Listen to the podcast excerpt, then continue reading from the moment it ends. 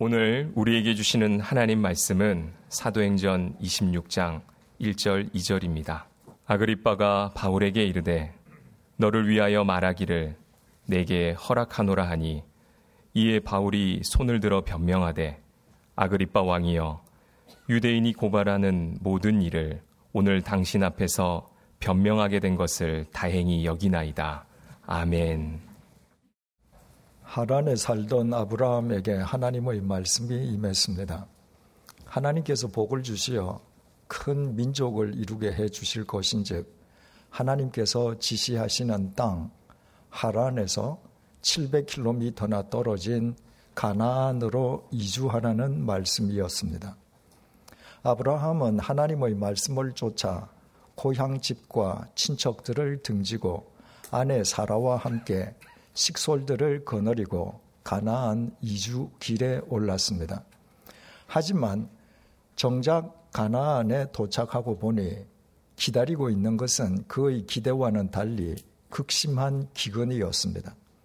아브라함은 하나님께서 지정하신 가나안을 벗어나서 풍족한 양식이 있는 이집트로 삶의 터전을 옮겼습니다. 그리고 행여 이집트인이 어여쁜 자기 아내를 빼앗기 위해서 자신을 죽일까 지레 겁을 먹고 자기 아내를 누이라고 속였다가 정말 이집트의 파라오에게 아내를 빼앗기는 수모를 겪기도 했습니다. 하나님께서 아브라함과 사라가 가나안으로 되돌아올 수 있게끔 개입해 주시지 않았더라면 아브라함은 믿음의 조상은 고사하고 이집트에서 아내를 빼앗긴 나그네로 생을 마감해버리고 말았을 것입니다.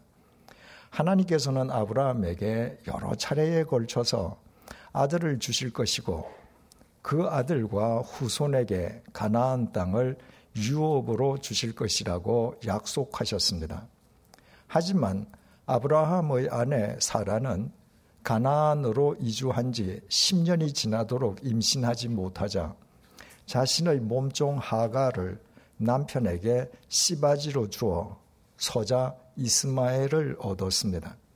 사라의 그 불신 행위는 아브라함 가정의 화근이 되었을 뿐만 아니라 불행하게도 오늘날 세계 평화를 위협하는 중동 분쟁의 근본 원인이 되기도 했습니다.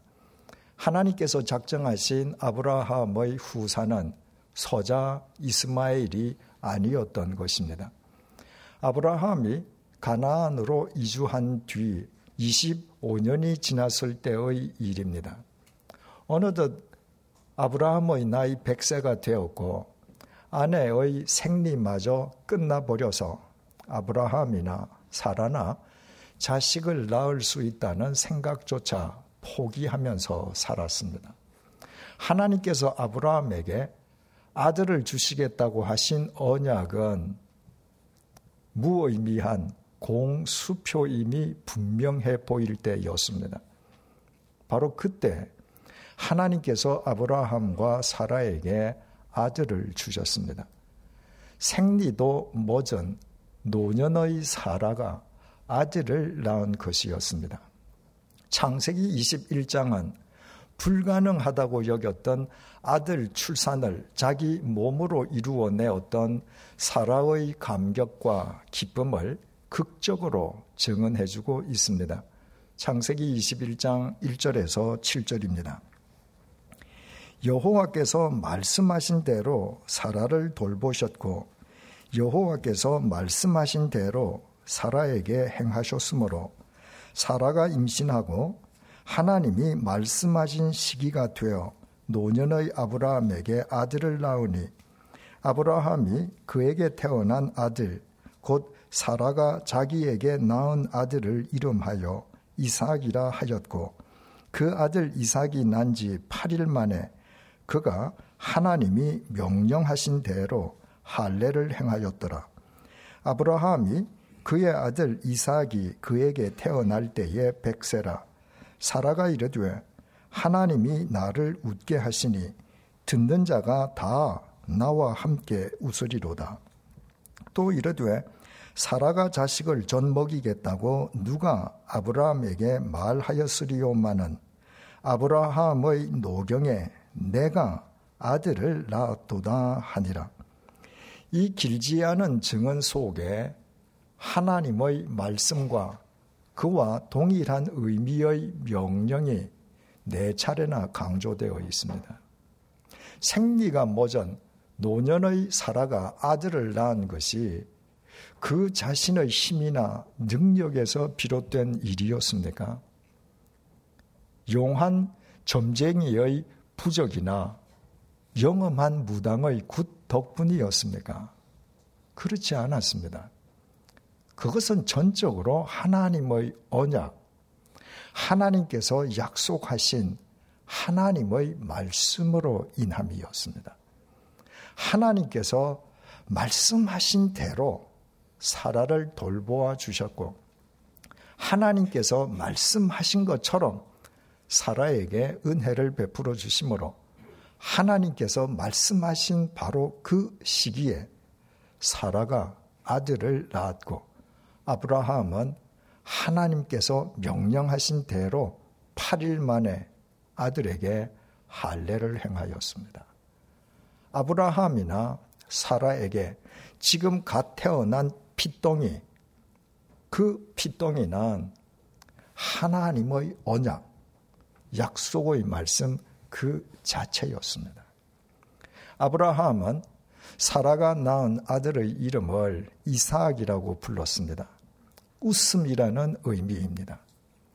하나님으로부터 생명을 얻은 사람에게만 가능한 참된 웃음, 생명을 통해서만 얻을 수 있는 진정한 웃음을 아브라함과 사라는 그제야 비로소 함께 누릴 수 있게 된 것이었습니다.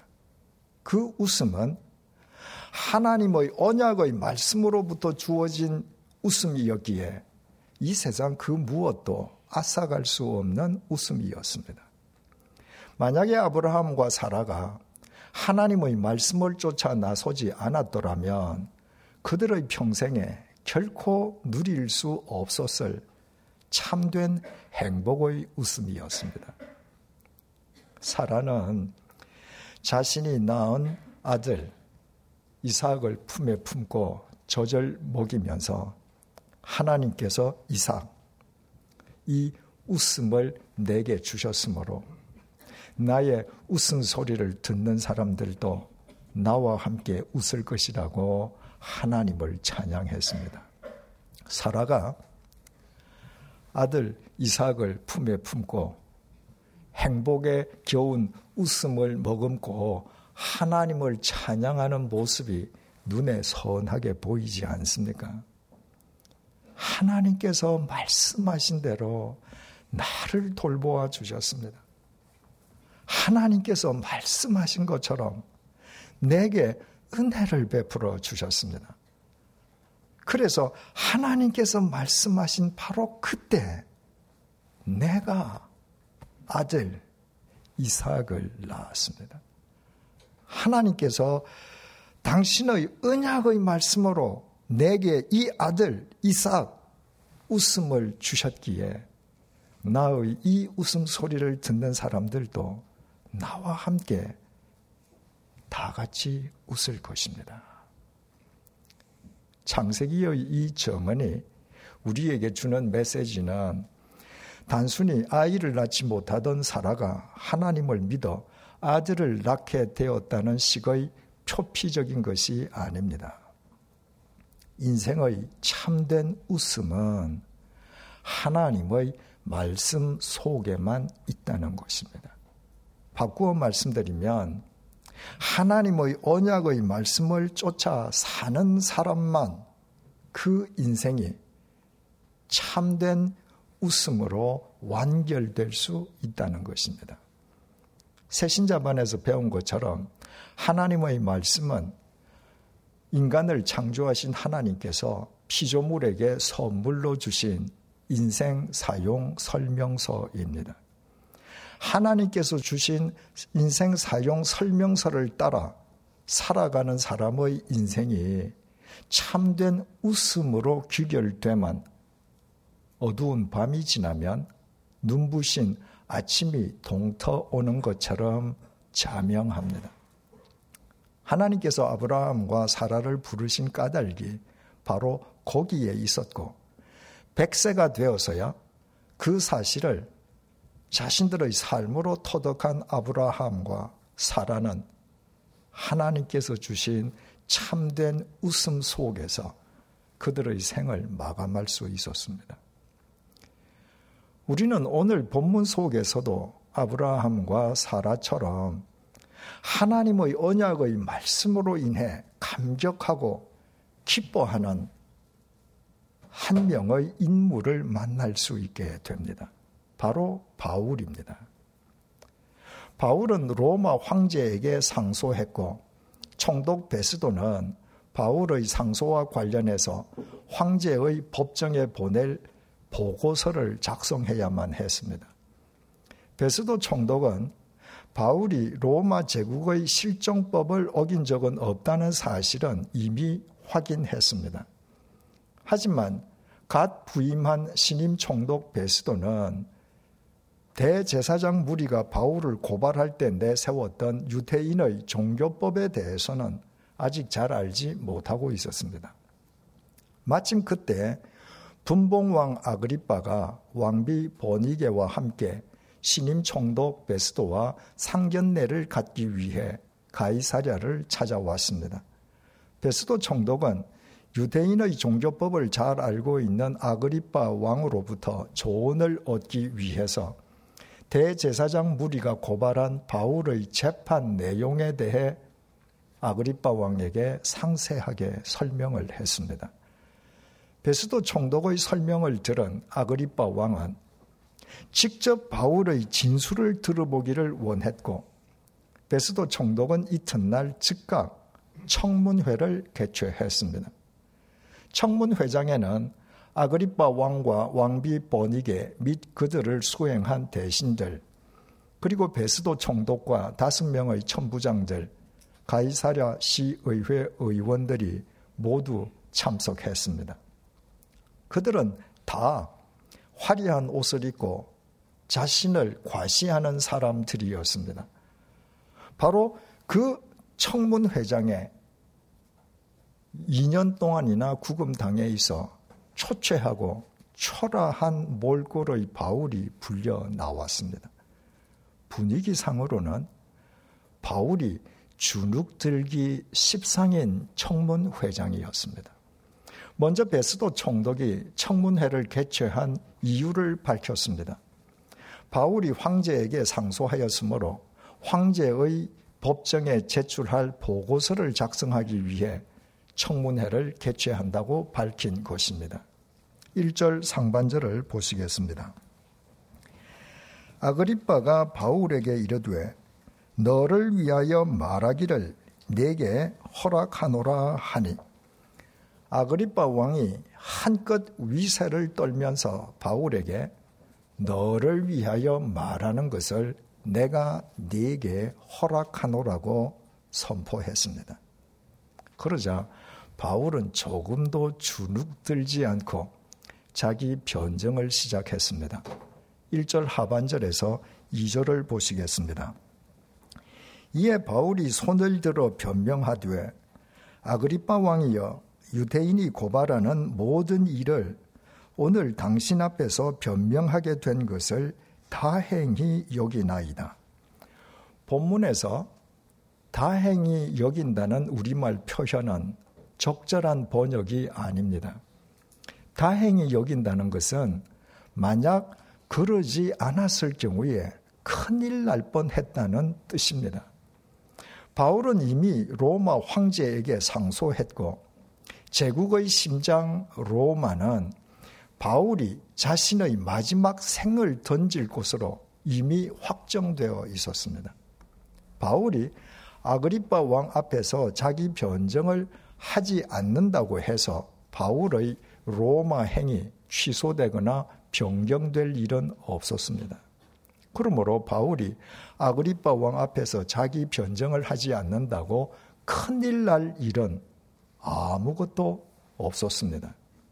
헬라어 마카리오스는 우리말로 복되다는 의미의 형용사입니다.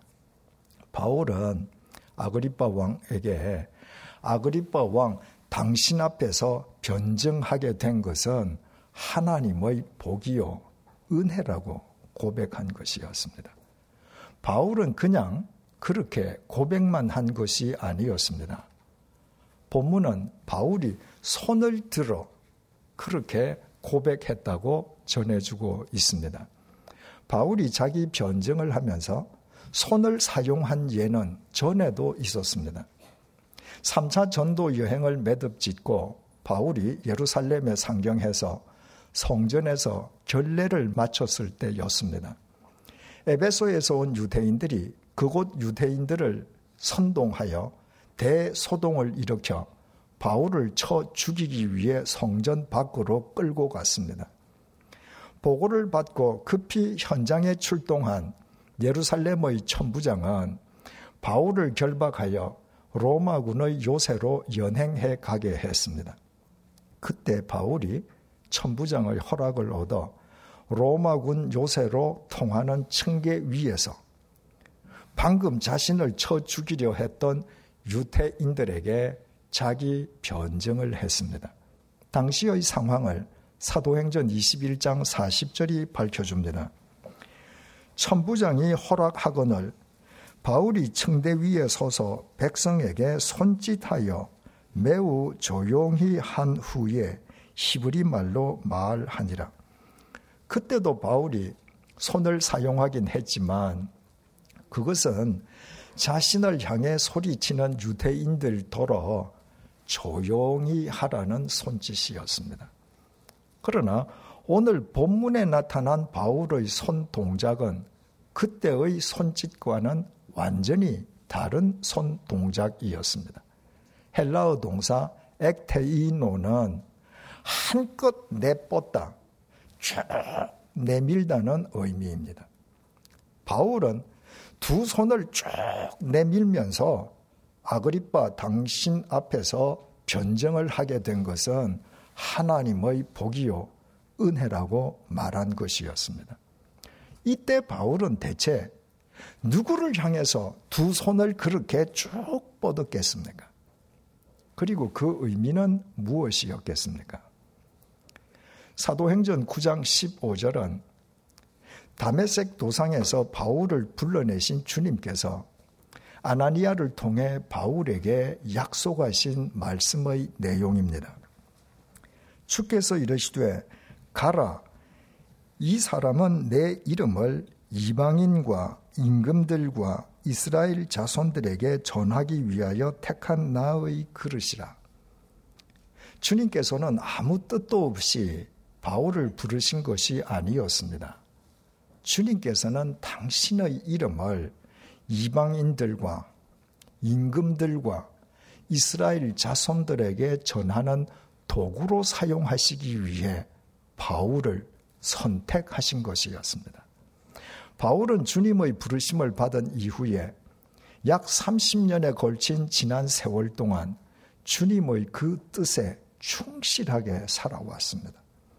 세 차례에 걸친 전도 여행 동안에 얼마나 많은 이방인들에게 주님을 증언했는지 모릅니다. 얼마나 많은 이스라엘 자손들, 즉 유대인들에게 주님을 증언했는지는 일일이 헤아릴 수조차 없을 정도였습니다. 그뿐이 아니었습니다. 바울은 예루살렘의 천부장이 입회한 가운데 유대인 최고 의결 기구인 산헤드린 공회에서도 유대 지방 최고의 권력자인 벨릭스 총독 앞에서도 그의 후임자인 베스도 총독 앞에서도 자기 변정을 했습니다. 바울에게 자기 변정은 구주 예수 그리스도를 증언하는 것이었습니다. 바울은 이처럼 주님의 부르심을 받은 이후에 각계 각층의 이방인들과 유대인들에게 주님을 증언했지만 바울의 삶 속에서 아직까지 성취되지 아니한 주님의 언약의 말씀이 있었습니다. 임금 앞에서도 당신의 증인으로 삼으시겠다는 주님의 약속의 말씀이었습니다. 어느덧 세월이 흘러 인생 말년의 노년에 접어든 바울은 지병에 시달리기까지 했습니다. 더욱이 지난 2년 동안 바울은 할 일 없이 헤롯 궁에 구금당해 있어야만 했습니다. 바울의 그와 같은 현실은 바울의 남아있는 여생 동안에도 임금 앞에서도 주님의 정인으로 삼으시겠다는 주님의 말씀만은 성취되지 않을 것처럼 보였습니다. 그런데 놀랍게도 오늘 본문에 이르러 바울이 아그리빠 왕과 왕비 버니게 앞에서 주님을 증언한 것이었습니다. 바울이 그들에게도 주님을 증언하겠다면서 그들의 왕궁을 먼저 찾아가서 이루어진 일이 아니었습니다. 만약 바울이 무턱대고 왕궁을 찾아갔더라면 아그리빠 왕이 그를 만나 줄 리도 없었습니다. 아그리빠 왕과 왕비 버니게 앞에서 바울이 주님을 증언할 수 있었던 것은 그들이 신임 총독 베스도와 상견례를 갖기 위해 자진해서 가이사랴를 먼저 찾아왔기 때문에 가능할 수 있었습니다. 바울이 아그리빠 왕이 베스도 총독을 찾아왔다는 사실을 알고 면회를 신청했던 것도 아니었습니다. 감옥에 투옥당해 있던 바울은 아그리빠 왕의 방문 사실 자체도 몰랐습니다. 베스도 총독으로부터 바울의 재판에 대한 설명을 들은 아그리빠 왕이 바울의 진술을 직접 들어보겠다고 자원했기에 영문도 알지 못한 채 청문회장으로 불려나간 바울이 바로 그 자리에서 아그리빠 왕과 왕비 버니게에게 주님을 증언할 수 있었습니다. 임금 앞에서도 당신의 증인으로 사용하시겠다는 주님의 언약의 말씀이 2년에 걸친 구금 생활 끝에 바울의 삶 속에서 그날 그렇듯 신비롭게 성취되었습니다. 그 순간에 바울의 감격이 바울의 환희가 얼마나 컸을는지는 충분히 헤아릴 수 있습니다. 그것은 결코 바울의 의지나 노력의 결과가 아니었습니다. 그것은 전적으로 주님께서 주님의 때에 주님의 방법으로 행하신 신비로운 주님의 섭리였습니다. 그래서 바울은 두 손을 내밀어 아그리빠 왕 앞에서 주님을 증언하는 것은 하나님의 복이요 은혜라고 고백했습니다. 바울은 아그리빠 왕과 왕비 버니게에게 두 손을 내민 것이 아니었습니다. 바울은 아그리빠 왕과 왕비 버니게 배후에서 그 모든 일을 한치의 오차도 없이 섭리하신 삼위일체 하나님을 향해 두 손을 내민 것이었습니다. 그리고 자신의 삶 속에서 임금 앞에서도 당신을 위한 증인으로 사용하시겠다는 주님의 언약마저 성취되게 된 것은 하나님께서 자기에게 베풀어 주신 크나큰 복이요 은혜라고 하나님을 찬양한 것이었습니다. 오늘 본문이 우리에게 주는 메시지는 누구든지 하나님의 말씀을 쫓아 살기만 하면 하나님께서 그 사람을 청와대나 백악관으로 부르셔서 한국이나 미국의 대통령 앞에서도 당신의 증인으로 사용하시겠다는 말이 아닙니다. 누구든지 하나님의 말씀을 쫓아 살기만 하면 하나님께서 그 사람의 삶을 끝까지 존귀하게 책임져 주신다는 것입니다. 그렇지 않겠습니까? 하나님께서 주신 인생 사용 설명서대로 살아가는 당신의 자녀를 어떻게 그 인생 사용 설명서를 주신 하나님께서 끝까지 그의 삶을 존귀하게 책임져 주시지 않겠습니까? 오늘 본문의 청문회장에 모인 사람들은 한결같이 화려한 옷을 입고 저마다 자신을 과시하는 사람들이었습니다. 그들은 모두 외관상으로는 당시 유태 지방에서 가장 존귀하던 사람들이었습니다. 하지만 2000년이 지난 오늘날 그들 가운데 존귀한 이름으로 남아 있는 사람이 있습니까? 단 한 사람도 없습니다. 그들은 예외 없이 욕망의 노예로 살았던 사람들이기 때문입니다. 욕망에 사로잡혀 사는 삶은 얼핏 화려해 보이지만 결국엔 나락으로 떨어지고 맙니다. 욕망은 마치 쇠의 녹처럼 자기 자신을 스스로 갉아먹는 독성을 지닌 탓입니다. 오늘 본문의 청문회장에서 바울 단 한 사람만 초라하고 초췌한 보잘 것 없는 몰골이었습니다. 그러나 그 바울은 2000년이 지난 오늘까지 존귀한 이름으로 영원히 살아 있습니다. 오직 인생 사용 설명서를 쫓아 살았던 그를 하나님께서 당신의 짧지 않은 손으로 영원토록 존귀하게 세워주신 덕분입니다. 무속인 출신이었던 것으로 알려진 최태민 일가와 비정상적으로 맺어진 인연에 40년 동안 집착해 온 대통령으로부터 기인한 소위 비선 실세의 국정농단은 급기야 국정 마비 사태를 초래하기에 이르렀습니다.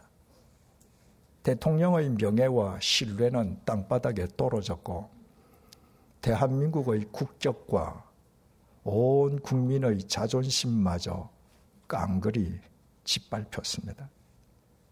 하지만 저는 이 모든 사실을 백일 하에 드러나게 하신 하나님을 향해 두 손을 내밀면서 하나님은 진정으로 공의의 하나님이시오. 현재의 혼란은 대한민국을 위한 하나님의 복이요 은혜라고 하나님을 찬양하지 않을 수가 없습니다. 감추인 것이 드러나지 않을 것이 없고 숨은 것이 나타나지 않을 것이 없다고 주님께서 말씀하시지 않았습니까? 만약 하나님께서 우리가 상상치도 못한 방법으로 대통령을 등에 업은 최순실의 국정농단과 그에 동조한 비굴한 공직자들의 비리를 드러나게 하시지 않았다면 대한민국은 골물대로 골막하다가 어느 날 모래 위의 집처럼 속수무책으로 무너지고 말지 않았겠습니까? 우리가 상상치도 못한 국정농단의 비리가 만천하의 속속들이 드러났다는 것은 대한민국이 새롭게 거듭날 수 있는 계기를 맞았음을 의미합니다. 그 어찌 하나님의 큰 복이요 은혜가 아닐 수 있겠습니까? 미신은 본래 욕망의 산물이기에 미신과 욕망은 실은 동의어입니다. 미신은 점쟁이의 부적이나 무당의 푸닥거리만을 뜻하지 않습니다. 욕망에 사로잡혀 바른 길에서 벗어난 모든 행위가 실은 미신입니다. 그래서 욕망과 미신은 집착하면 집착할수록 더 미몽에 빠지고 맙니다. 욕망과 미신은 우리의 눈을 멀게 하기 때문입니다. 욕망과 미신에 사로잡히면 존귀한 자리의 대통령도 수치의 나락으로 떨어지는 까닭이 바로 거기에 있습니다. 참된 인생 길은 오직 인생 사용 설명서인 하나님의 말씀 속에 있습니다. 그 말씀의 길을 걷는 사람만 아브라함과 사라처럼 참된 웃음을 누릴 수 있고 바울처럼 가난하고 병들어도 영원히 존귀할 수 있습니다. 그동안 하나님을 믿는다면서도 하나님의 말씀보다 욕망과 미신에 더 집착해 왔던 우리의 죄악을 하나님 앞에서 회개하십시다.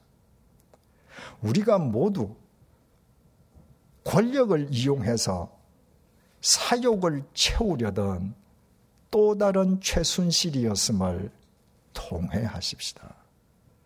그리스도인인 우리가 대한민국을 이렇게 골마 터지게 만든 공범들임을 자복하십시다. 우리 나이가 얼마이든 직업이 무엇이든 인생 사용 설명서인 하나님의 말씀을 쫓아 살아가십시다. 우리가 결코 짧지 않은 손을 지니고 계신 하나님의 말씀의 통로로 살아가는 한 하나님께서 당신의 말씀으로 이 혼란한 대한민국을 반드시 새롭게 회복시켜 주실 것입니다. 그래서 우리는 우리로 하여금 참된 웃음을 누리게 하시며 대한민국의 이름을 존귀하게 해주시는 하나님을 향해 두 손을 내밀며 하나님의 성호를 찬양하게 될 것입니다. 하나님께서 우리에게 당신의 말씀을 주신 것보다 더 큰 복, 더 큰 은혜는 없습니다. 기도하시겠습니다.